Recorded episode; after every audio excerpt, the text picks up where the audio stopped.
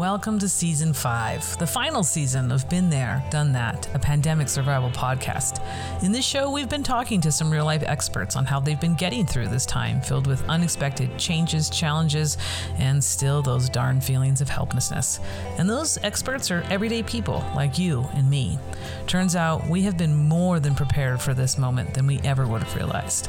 So let's get started and see what we can relearn one last time. Welcome back. It is Wednesday and it is February 10th. So 2-10-21, February 10th, 2021. Oh, mm-hmm. And sorry, I was just remembering when I was freaking out over it being the year 2000, and now 21 years have passed since then. So sorry, I was just having an age moment.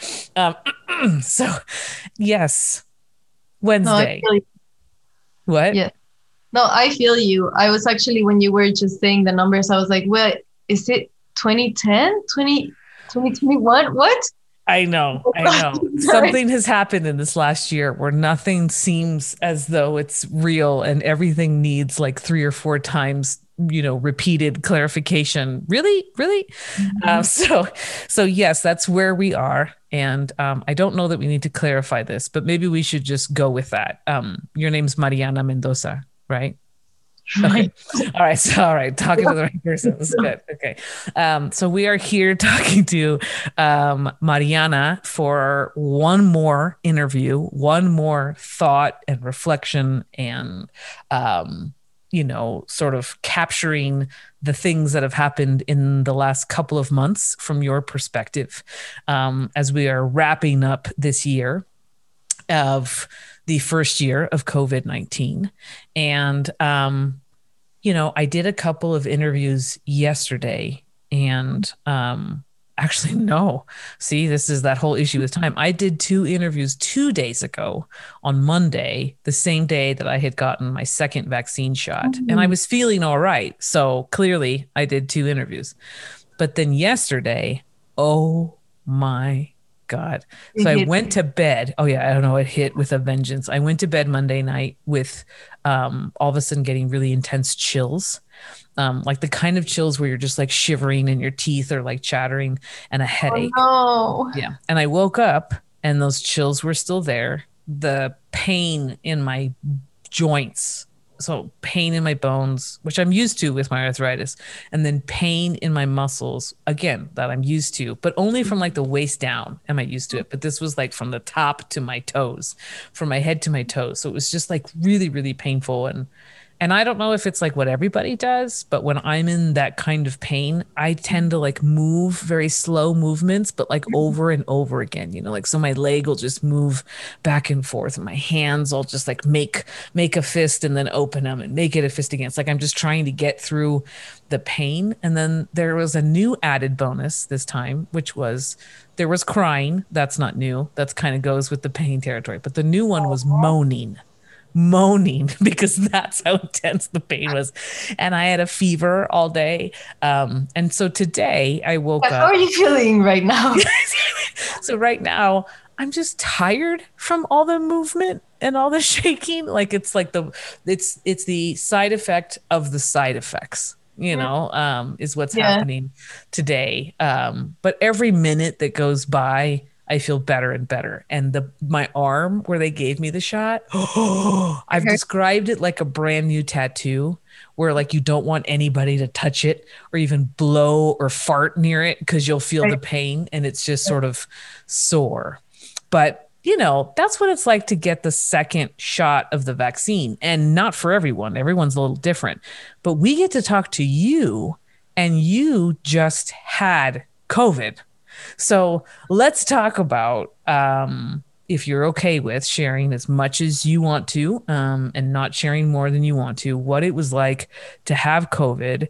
Were you alone in being sick, and where were you, and where are you at now in terms of, you know, a lot of us have heard that after having COVID, there are these potential long-term or a longer term than just the initial recovery of symptoms. And of all the 30 people that we've had in our podcast, several of us have thought, including myself, that maybe we had COVID like early on. Mm-hmm. But none of us have any proof of this. And one person on the podcast went and got tested, maybe, or wasn't able to get a test, but was pretty sure that they had it as well. So, but you're the only one who we maybe know did for sure have it. Yeah. So share away. Yeah, I mean, I should say right now, even like when you're talking about the symptoms that you had with the vaccine, I'm like, I have like PTSD.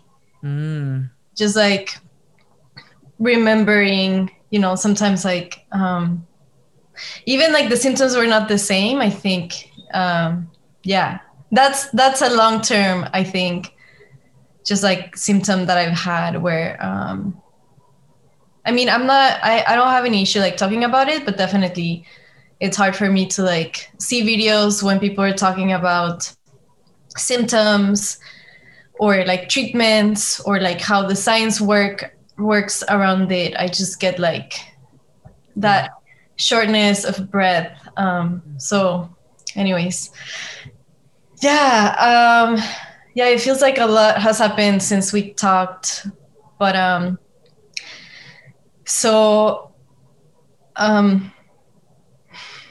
okay, let me ask you three very particular questions. Okay, ready? What was happening right before you got COVID? What was it like in great detail, as much detail as you're willing to remember and share, when you had it? And then what has it been like after? So a beginning, middle, and end. And I can see that it's already becoming like very emotional talking about it, but I promise you, if we talk about this now, anytime somebody else asks you, you can just say, listen to that interview because it's all right there. And I don't want to talk about it for a little bit longer. Okay. So whatever you want to share, we're here to just sort of listen and get it down. Sure. Yeah, I started just like feeling emotional because I guess I was going to say it and then I stopped and just like heard my thoughts. But yeah, so my family, most of my family in Mexico had it, and I actually, you know, decided to go to Mexico. So that was a choice that I made. And you know, sometimes I regret about it and sometimes I'm super grateful about it. But so at the beginning of December, I decided to fly to Mexico, and I stayed with my mom and quarantined in a room for like 10 days when I got there. And the first day that I got out, I went to see my grandparents. And that was, you know, after 10 days that I had flown in, and my grandpa had been sick for, I think like 4 days or so. He had been to the hospital, he had been back, he was home, and he was just feeling like super tired and kind of like sick. And that's like the first day that I saw them. The next day he went back to the hospital, and they told him that he didn't have COVID, that he could go back to his house. And they tested him that day. And we learned 2 days after that he indeed had COVID, and that my grandma had COVID as well. So anyways, and at that point, my grandpa was doing really bad, but there were like no spots in the hospital. So anyways, we, most of my family and I took care of him. Thankfully, my grandma didn't have any symptoms. And so, you know, yeah, super thankfully. And I don't know how that happened, but that allowed us to, you know, be there and take care of my grandpa, mostly my mom, my cousin, my brother, some other family members, and myself. And yeah, just like, you know, we probably got, I mean, exposed at the beginning, but we didn't know if we had it when we first saw my grandpa and grandma, because we were wearing masks, but because like when we were taking care of him, we were, you know, just carrying him around. He couldn't walk. So we were carrying him around. And so that's how we all also got, you know, super exposed and sick. And fortunately also, like, most of my family members have had mild symptoms, including myself. And I think the adrenaline helped in a way, you know. We were just so focused taking care of my grandpa that.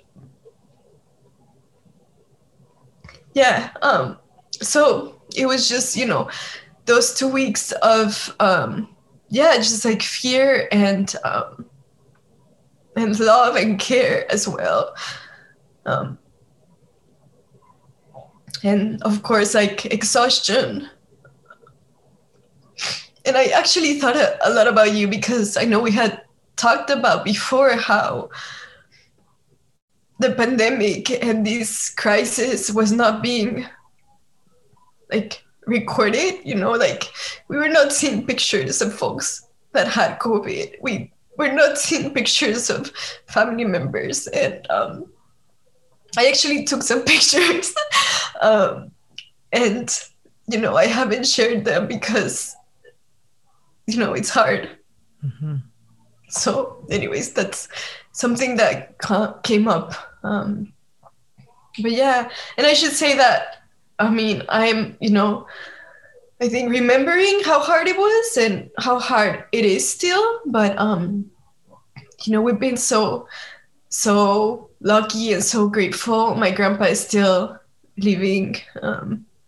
He is experiencing a lot of long-term issues because he's 92, of course, and he probably didn't get the care that he needed with us because we're not healthcare professionals, so we didn't know how to take care of him really well, rather other than, you know, give him love. And we were able to get oxygen, so like an oxygen tank, and provide him with that, and just be in contact with a lot of other resources that we were able to get.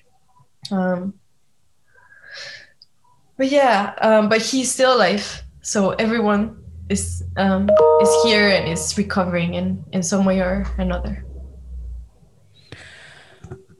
Ooh, you know,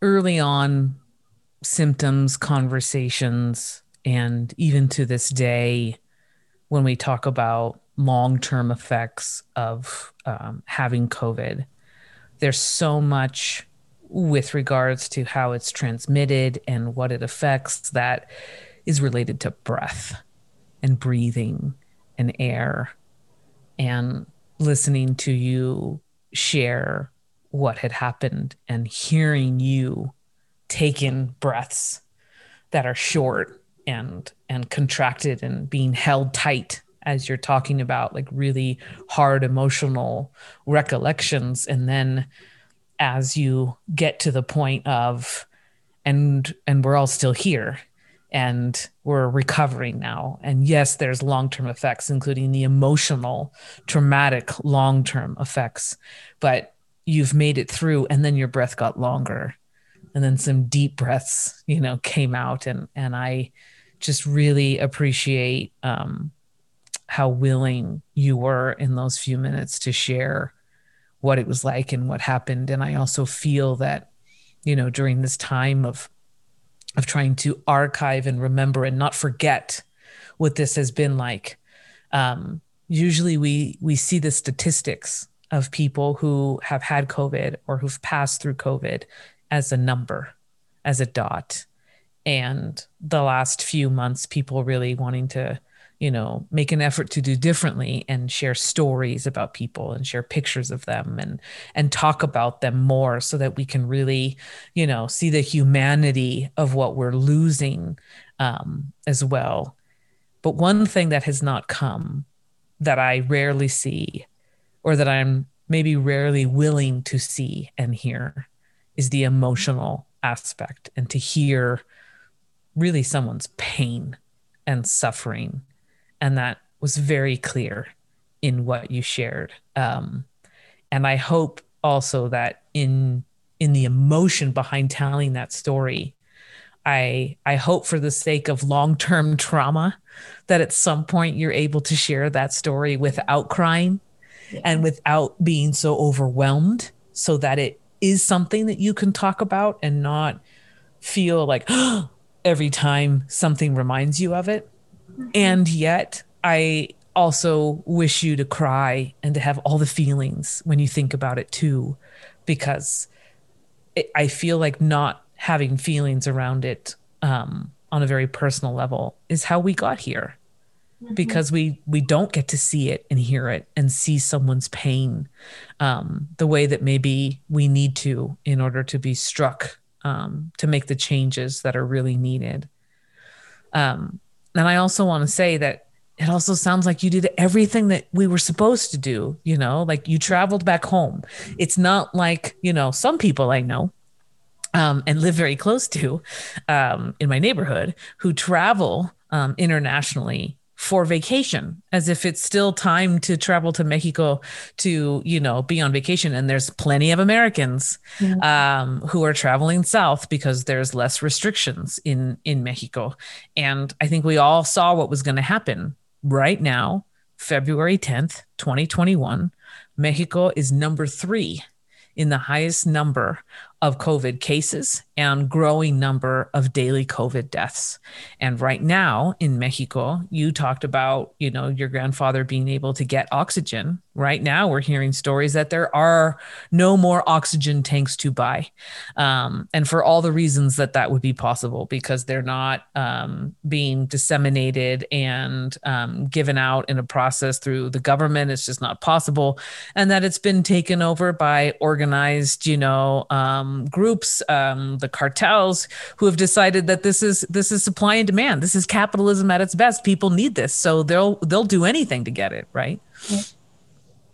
So, what was it like to go and get oxygen? Like, where did you go?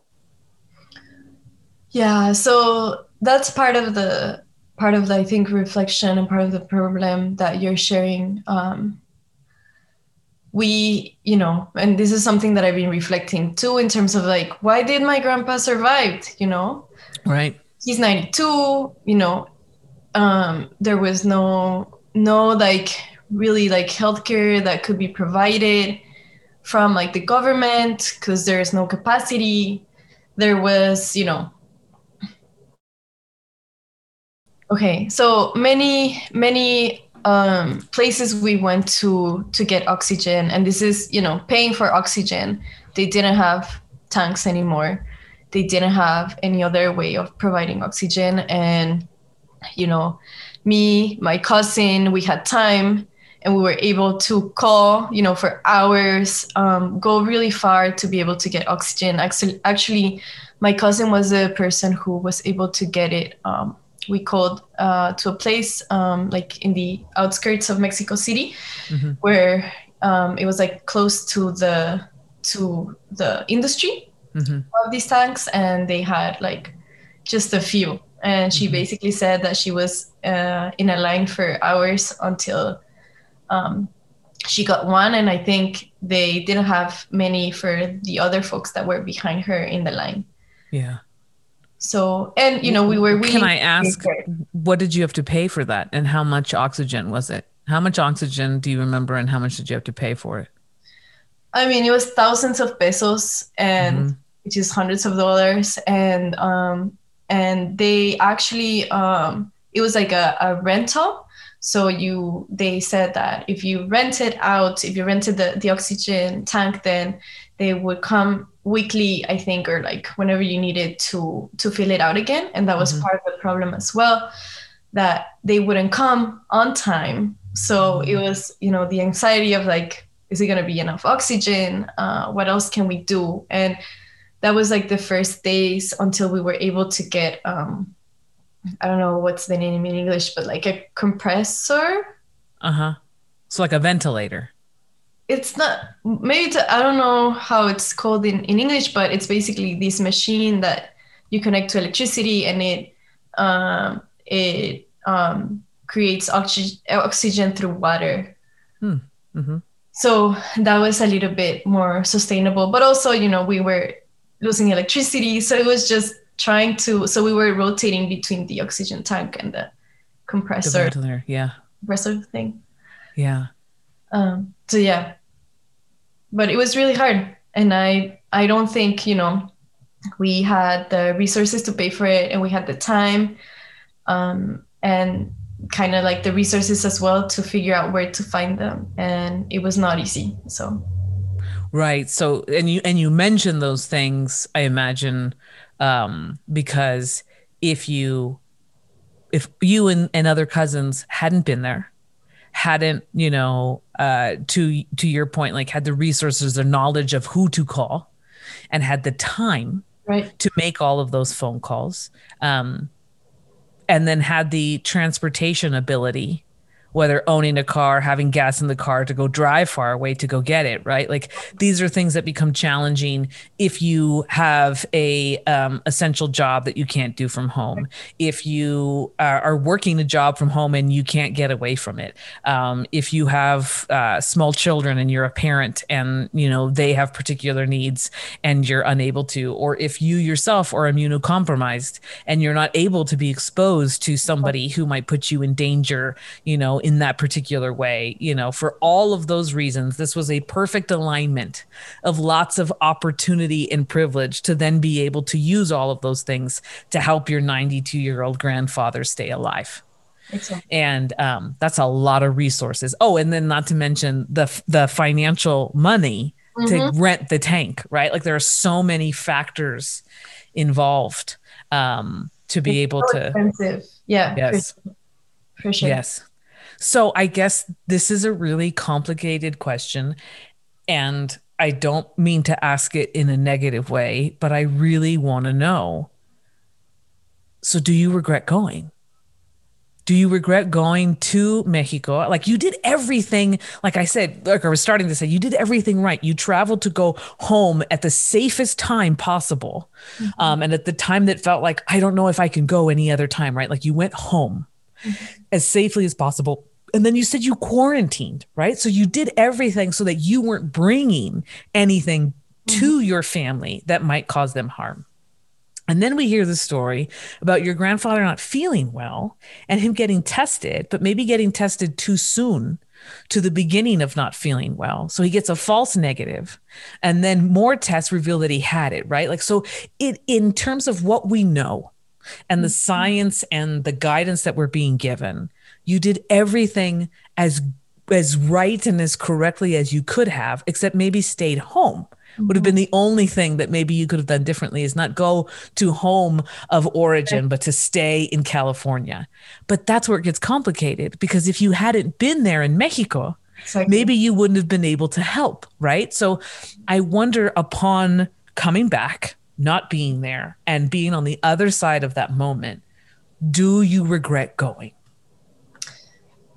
No, I don't regret going. I do have questions about, as you're saying, like, was I like safest, the safest I could have been? No, because I traveled internationally. And then sometimes, you know, when I was sick as well, I was like, wow, what will be the consequences as well of me, you know, coming here and getting sick. And, you know,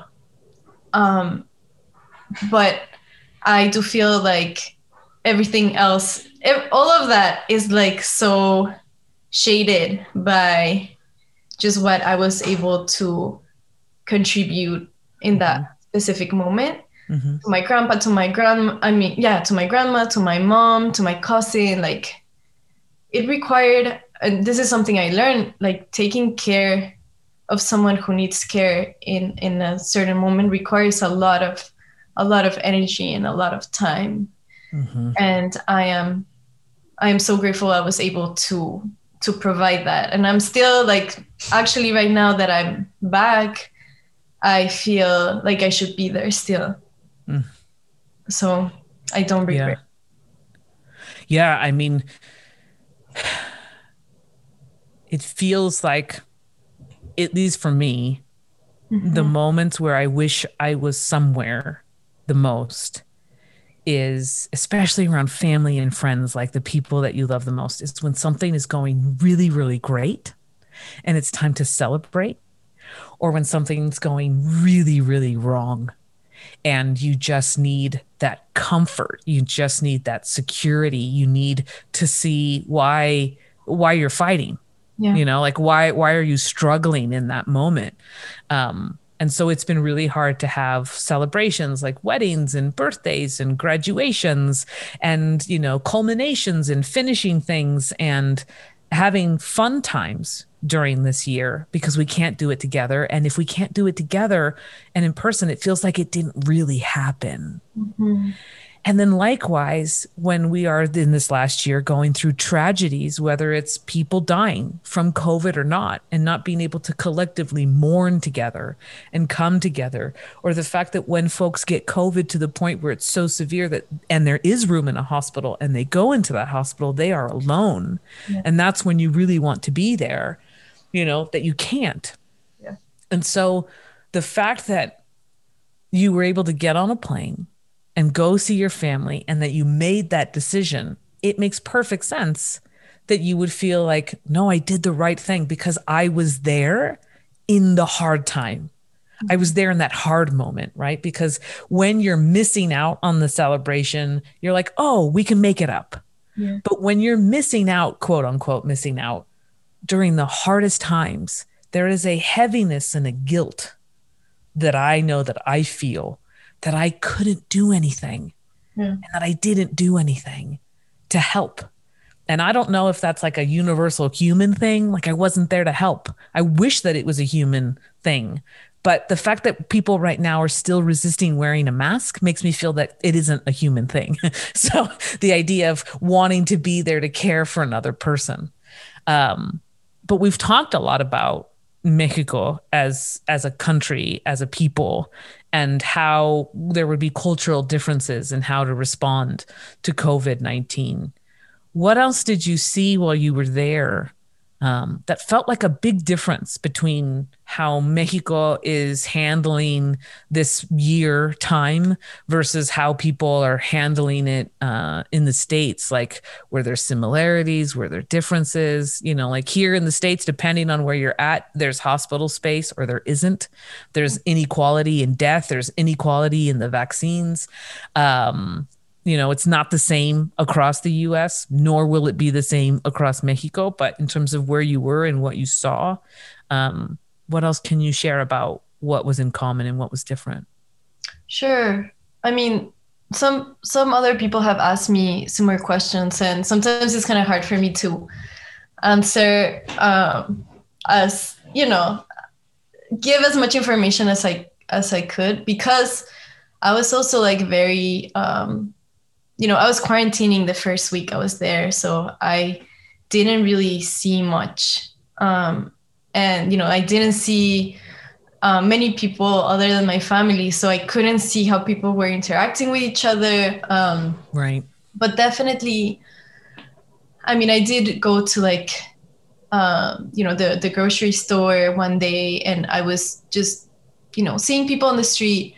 I saw that most people were wearing masks out in mm-hmm. even if they were not close to someone else. So that's something I realized. Although I know it's different. Like I talked with some friends that have told me that I didn't use public transportation while I was there, but some friends that have used it have told me that some people take their masks off once they're inside the bus. That would be the time to wear it, not the time to take it off.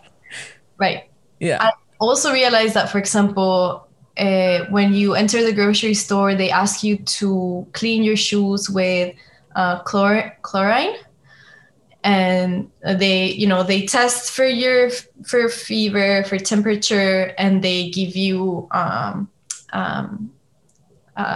sanitizer. I was like translating everything. I noticed that in your head. I saw you making the gesture with your hand, and I was like, hand sanitizer. I was going to say like antiseptic gel, because that's like the literal translation. That's how I speak Spanish. You know, the pumpy thing with the liquid in it, and you take it out and you put it on your hand and it cleans them. Mm-hmm.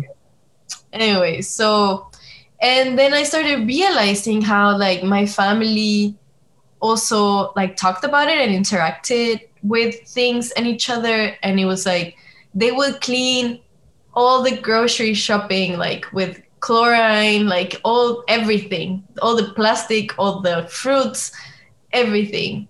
But then they were not super strict with each other when using masks. Like my family was like a pod, I guess, if you can say that way. Mm-hmm.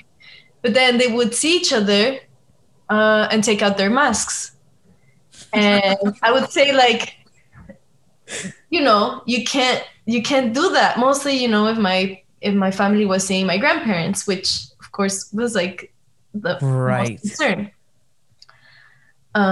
So they were wiping down objects that were coming in from outside. But if a person came in from outside, they would still hug them and give them kisses and shake their hands and not immediately shake their hands or take a shower or take off their clothing. It's like it only translated that things coming in from outside were dangerous, not people. Exactly. And, you know, I try to explain what I've learned. And I think like the way the information has been shared there has been very different. Like or people have, you know, digested it very differently, and they were cleaning so well, everything, but they were not really taking care of each other while interacting with each other. Yeah. So that's one thing that I saw. Yeah. I almost feel like that's how we were here at the beginning. Right. Exactly. You know, like, in fact, the other day, someone I think who we both know posted on social media, are we still wiping down groceries? Like that was an early on, you know, precaution, like take off your shoes, don't wear your shoes inside because you're bringing things in, wipe down things from the grocery store, whether you pick them up or they're delivered, you know, and there was like all this stuff. And then slowly we have kind of let those things go. And I feel like in the States right now, in the US, the big thing is masks, and even double masking and making sure that it's tight enough around your face, and definitely still with the distance. But I feel like our concentration is on mask and distance. And even that people don't care, right? But I think we've moved past the wipe down things. And then I remember I had an interview with one of the folks that are in the podcast, and they're the doctor, and they were telling me about, well, when you wipe down things, you know, you shouldn't wipe down just everything and then you have to give it some time to air out before you eat it. Like you can't wipe down a banana and then eat it immediately, you know, like please don't put a wipe on the inside of a cup and then pour water in it and drink it, you know, like these kinds of levels of cleanliness were maybe going too far. So I wonder if maybe in a few months, you know, like that'll change in Mexico. I remember growing up as a kid, that's how fashion happened. You know, if neon was really great in the States in May, come July, neon was really great in Mexico, you know, like it just took a little bit of time for it to go that way. So I wonder if maybe that's what we're going to have. And then, you know, in the US, our president, the former president got COVID pretty early. And right now the Mexican president got COVID. I don't know. Is he better now? Has he been, you know? I think he's better now. Yeah, but you know, similar. I don't think they've been providing the you know, the best information to everyone. So right. Oh, well, I guess I have a few follow-up questions. And I guess my first one is, so when are you going back? When do you think you're going back to Mexico? Like, are you thinking you want to go back even sooner because of this experience and because, you know, people got sick and you were able to be helpful? Or are you thinking I went and maybe I'll go back again in another year? Are you waiting for vaccines? When do you think you might get a vaccine? Will you even take it? When do you think people will get vaccines in Mexico? You know, what are your thoughts on that? Yeah, that's a good question. So I would love to go back as soon as possible. Although I know right now there's like more uncertainty of like the new variants, and then also, like, I would love for my family to, you know, get vaccinated as soon as possible, if possible. Most of my family members are, you know, older than 60 years old, I would say. So they I think in Mexico, they were offering the vaccine, after healthcare providers, they were offering the vaccine to people older than 60. Also, giving priority to folks that were older than like 90 years old. So I'm hoping that, for example, my grandparents, although I know they just had it, it's still unclear if they can get it again soon or not. And so anyways, I think I would love for, if possible, for them to get a vaccine before I see them again. It's really hard and complicated in every different county and state in the U.S. how you get it. Have you heard of people getting it in Mexico and what the process is like there? I've heard, some healthcare providers have gotten it, but then I heard that they got the first vaccine and then they were not able to get the second one because they didn't have enough vaccines. And I think it's similar for other folks. I think it's harder. I know like my mom and my grandma were able to sign up for a vaccine, although I know it has been really hard. Like they had to wait for like hours. Also, like that's another barrier. Like I think people can only sign up via through like online through a website, and that's. Oh, so we have that in common, the U.S. and Mexico, right, with their websites, like way to go, technology that isn't enough. Exactly. You know? So that's one thing. And then, of course, like they don't know if they will have vaccines, anytime soon to start providing them, or how they will start doing that. I think they were saying that, or my mom said that after signing up, they would get a call from someone that would give them more information. And I think they signed up like a few days ago, so they haven't received any information. So where do you think you're going to get the vaccine? Are you going to wait and get it in LA? Are you going to, if the opportunity comes up, fly back to Mexico to get it? Or are you going to get on a plane, go to Mexico, and then go to Cuba so that you can get it, since the rumor is out that Cuba is giving it to everyone who lives there and anyone who visits there for free? Yeah, so actually I was able to get it. Where? Like in the last 2 weeks. So because now I work for the Department of Health Services in LA County, they provided the vaccine to all staff. Of course, they started with healthcare providers. And that's the reason why I came back, because they said that if I didn't get it, they were not going to be able to give my vaccine to someone else, or they didn't know how that was going to happen. And so it would be lost basically. And also they didn't know when you would be able to get it again. Like it's not like you could go in the back of the line. No. Yeah. So that's why you came back. So you came back from Mexico when you did, so that you could get your vaccine shot. So you already got your first vaccine shot? Yes. What did you get? Pfizer, Moderna? I got Pfizer. You got Pfizer. When did you get it? Yeah. So I came back, I think on a Wednesday, and I got it on a Thursday. I think it was like the second week of January. So you already got your second one? Yes. You've already gotten both already? Yes. Oh my God, Mariana, you're like the ultimate unicorn. 1, you left the country. 2, you got COVID-19. And 3, you already got both shots of the vaccine. You have completed, oh my God, you're on the leaderboard. You're number 1 in the podcast. You've had it all. Oh my gosh, Mariana, you win the prize. I didn't even know. If you're listening or reading this in the future and you predicted, maybe this will be a game that we'll put at the beginning of the whole podcast. Like, who do you think is going to be the winner chicken dinner for this loteria called I Had COVID and Everything COVID in the first year? And I never would have seen this coming. I never would have thought, you know what? It's Mariana, but look at you. It is Mexico. Right. I think my body though, I'm so grateful also that I had the chance to get the vaccine, because also like, I had many conversations with my friends and they were like, there's still not enough information to see if you can get it again, if it'll be worse, if it'll be better. But so that's why I also decided to take it. But I think my body is probably freaking out because yeah.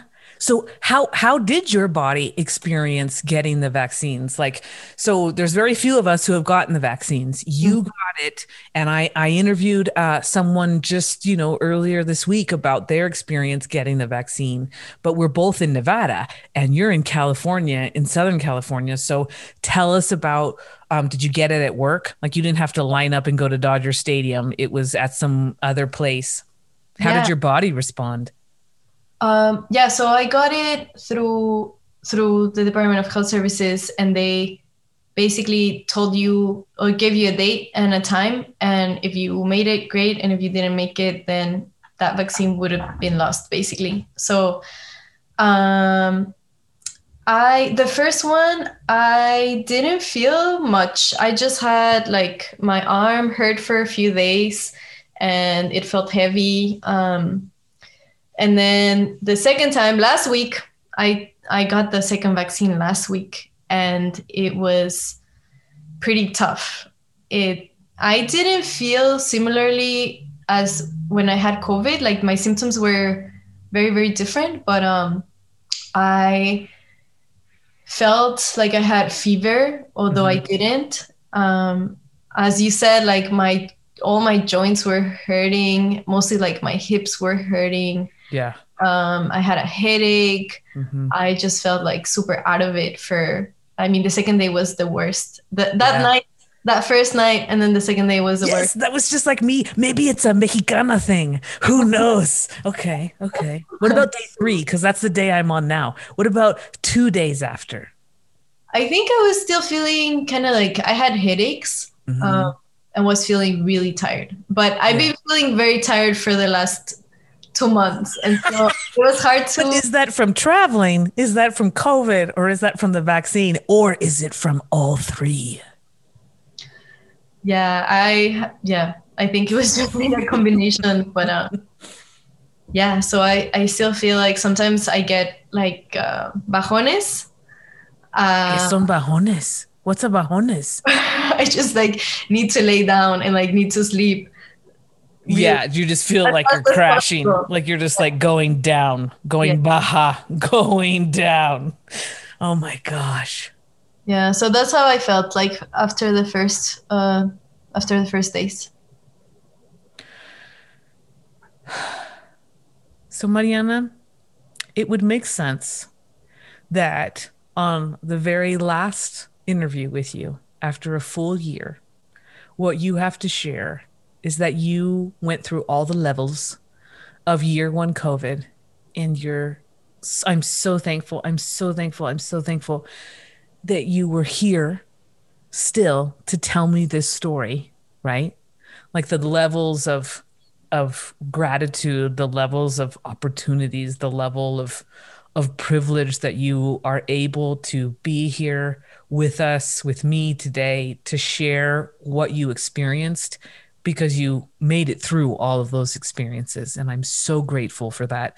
I never anticipated a year ago that I would interview 30 people, that I would stay with the same 30 people for a year, because I think I was personally afraid that we were going to lose one of us potentially along the way of that year. And I'm so grateful that of the 30 participants, even in all the stuff that's happened, you know, like if I were to ask all of us, how many people have we lost? That number exists. There is a number of loss. We're starting to have, after a year, more people who we know we've lost. In a year, we've all had birthdays. In a year, we've all had some celebration and some disappointment and some let go of something. But I'm so glad that we didn't have maybe my worst possible outcomes of what could happen within a year yet. You know, you're episode number 6. So we still have 24 more to go in the next month. And so I'm hoping that that is the case in the end. And I guess what I want to ask you now before I let you go and we finish this episode is, you know, we've asked that this year be a time capsule and that this last episode really be the last things you want to remember. And at one point, I asked you, you know, what would you tell your previous self? And we started talking by asking you, what does this early moment of COVID-19 remind you of that you've already lived through? But now you get to leave something behind for your future self. And so what I want to ask you is, what do you want to leave here and tell the future Mariana to not forget? What do you want to be able to look back at this moment and say, ah, that's right, I forgot that that was the lesson of that moment. So this is your time to leave a little message for the future Mariana and the future potential Marianas out there who are going to listen to this or read this or interact with this in some way, shape, or form. And it could just be you. What do you want to remind yourself about this last year, so that this also can become a time that you reflect upon as a moment that you lived through and that made you the person that you anticipate you will continue to be in the future? Ooh, that's a hard question. I think I've had the opportunity to learn so much in the last year, and I mean so much more in the last few months for sure. I do feel like sometimes it can sound like a cliche of like how, you know, things can change and things can turn from like one moment to another. But I just feel like I feel that so much right now with like everything that we've gone through and but some of the things I lived the last few months, and I think what I would tell myself to remember is to just like really enjoy every moment I have with my loved ones and myself, and to like really take care, like care for them and myself as well.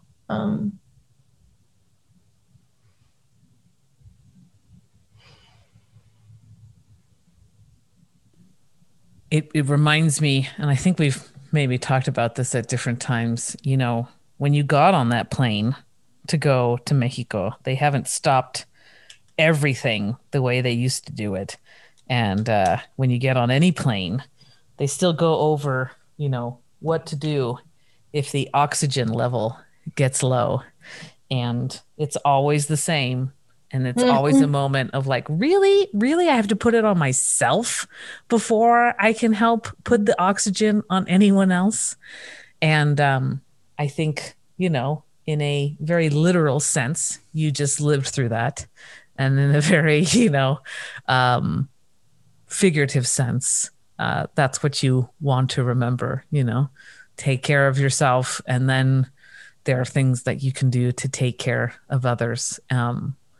I think another thing though, that I'll just add and see what you think about it is, you know, I asked you, do you regret going to Mexico? And you said no.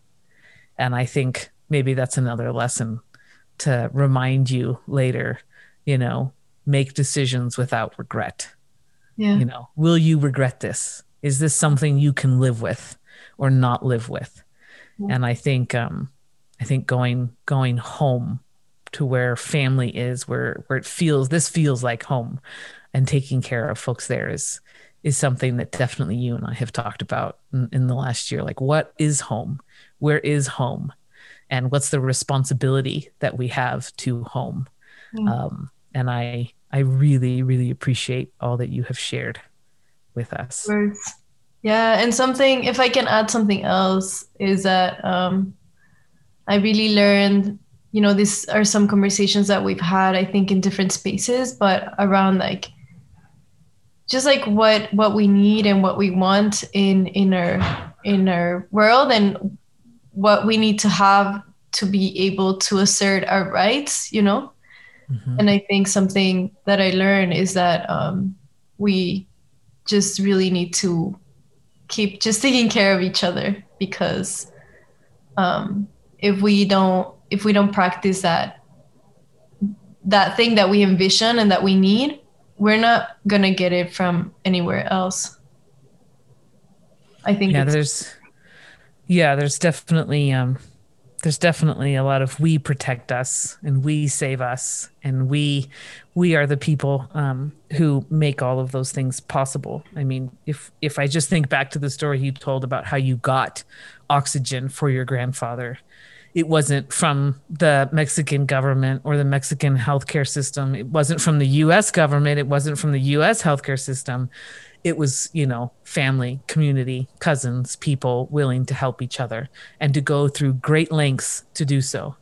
So that is definitely something to continue to do. And in all the work that you've talked about doing, it's the same thing. We had different interview moments where you talked about, what are the ways in which literally transporting people out of prison, the abolition work of taking someone from prison to a home and a community, but how are they going to be successful, to live healthy and positively and without, any barriers? Like, how does that then happen? And how do people then continue to have access to the things that you have had access to in order to be able to help others? There's an assumption that everybody has the same capacity to help. And just as, there's inequity in help, there's inequity in all of the ways in which that help initially even comes to be. So it's interesting, in the time that you and I have been talking, I'm looking at the computer screen to look at your face, and beyond you is the face of Joaquin Castro, who ran for president as the first Mexicano to run for U.S. president, who's talking about how horrific things were on January 6th and the second impeachment of the U.S. president. There are so many things going on right now at the same time that we have also talked about. So I think I want to end with your story is about the importance of family being able to become reunited. And as of today, February 10th, 2021, we only have 6 families who have been reunited, parents reunited with the children that were separated at the Mexico-U.S. border. And so, the power of reunification and being able to be with family is also incredibly important right now as a lesson for us to learn too. Thank you for lifting that up. Yeah. So thank you for sharing everything with us, Mariana. And again, I think you get like a sticker or a gift basket or something. You get, I have to send you all the partying prizes for being number one in experiencing all the things in year 1 of COVID-19. You know what you're going to get? You're going to get an endless supply of KN95 masks. We're going to give you so much PPE. It's not even going to be funny how much protection you're going to get. Seriously, we have to give a prize of some kind. It's so good. A tattoo? I don't know. Like just a syringe that's on a plaque, some kind of a statue. Well, I'm hoping, people don't get COVID. I am definitely hoping all people get the vaccine if they want to. Okay, that's the prize. Everybody will get a vaccine. It'll be like an Oprah show. You get a vaccine. You get a vaccine. You get a vaccine. We'll do it. We'll do it. That's what we'll do instead, because we clearly have that power. No, but we'll figure it out. We'll figure it out.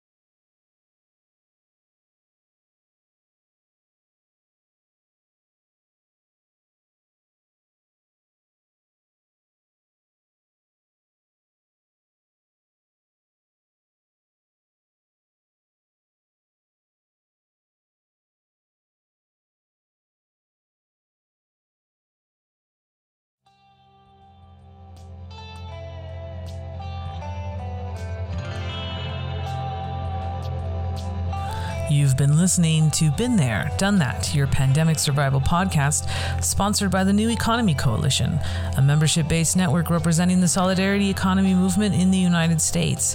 Visit NEC at neweconomy.net. Until next time, I'm your host, Felicia Perez. Stay well and stay human.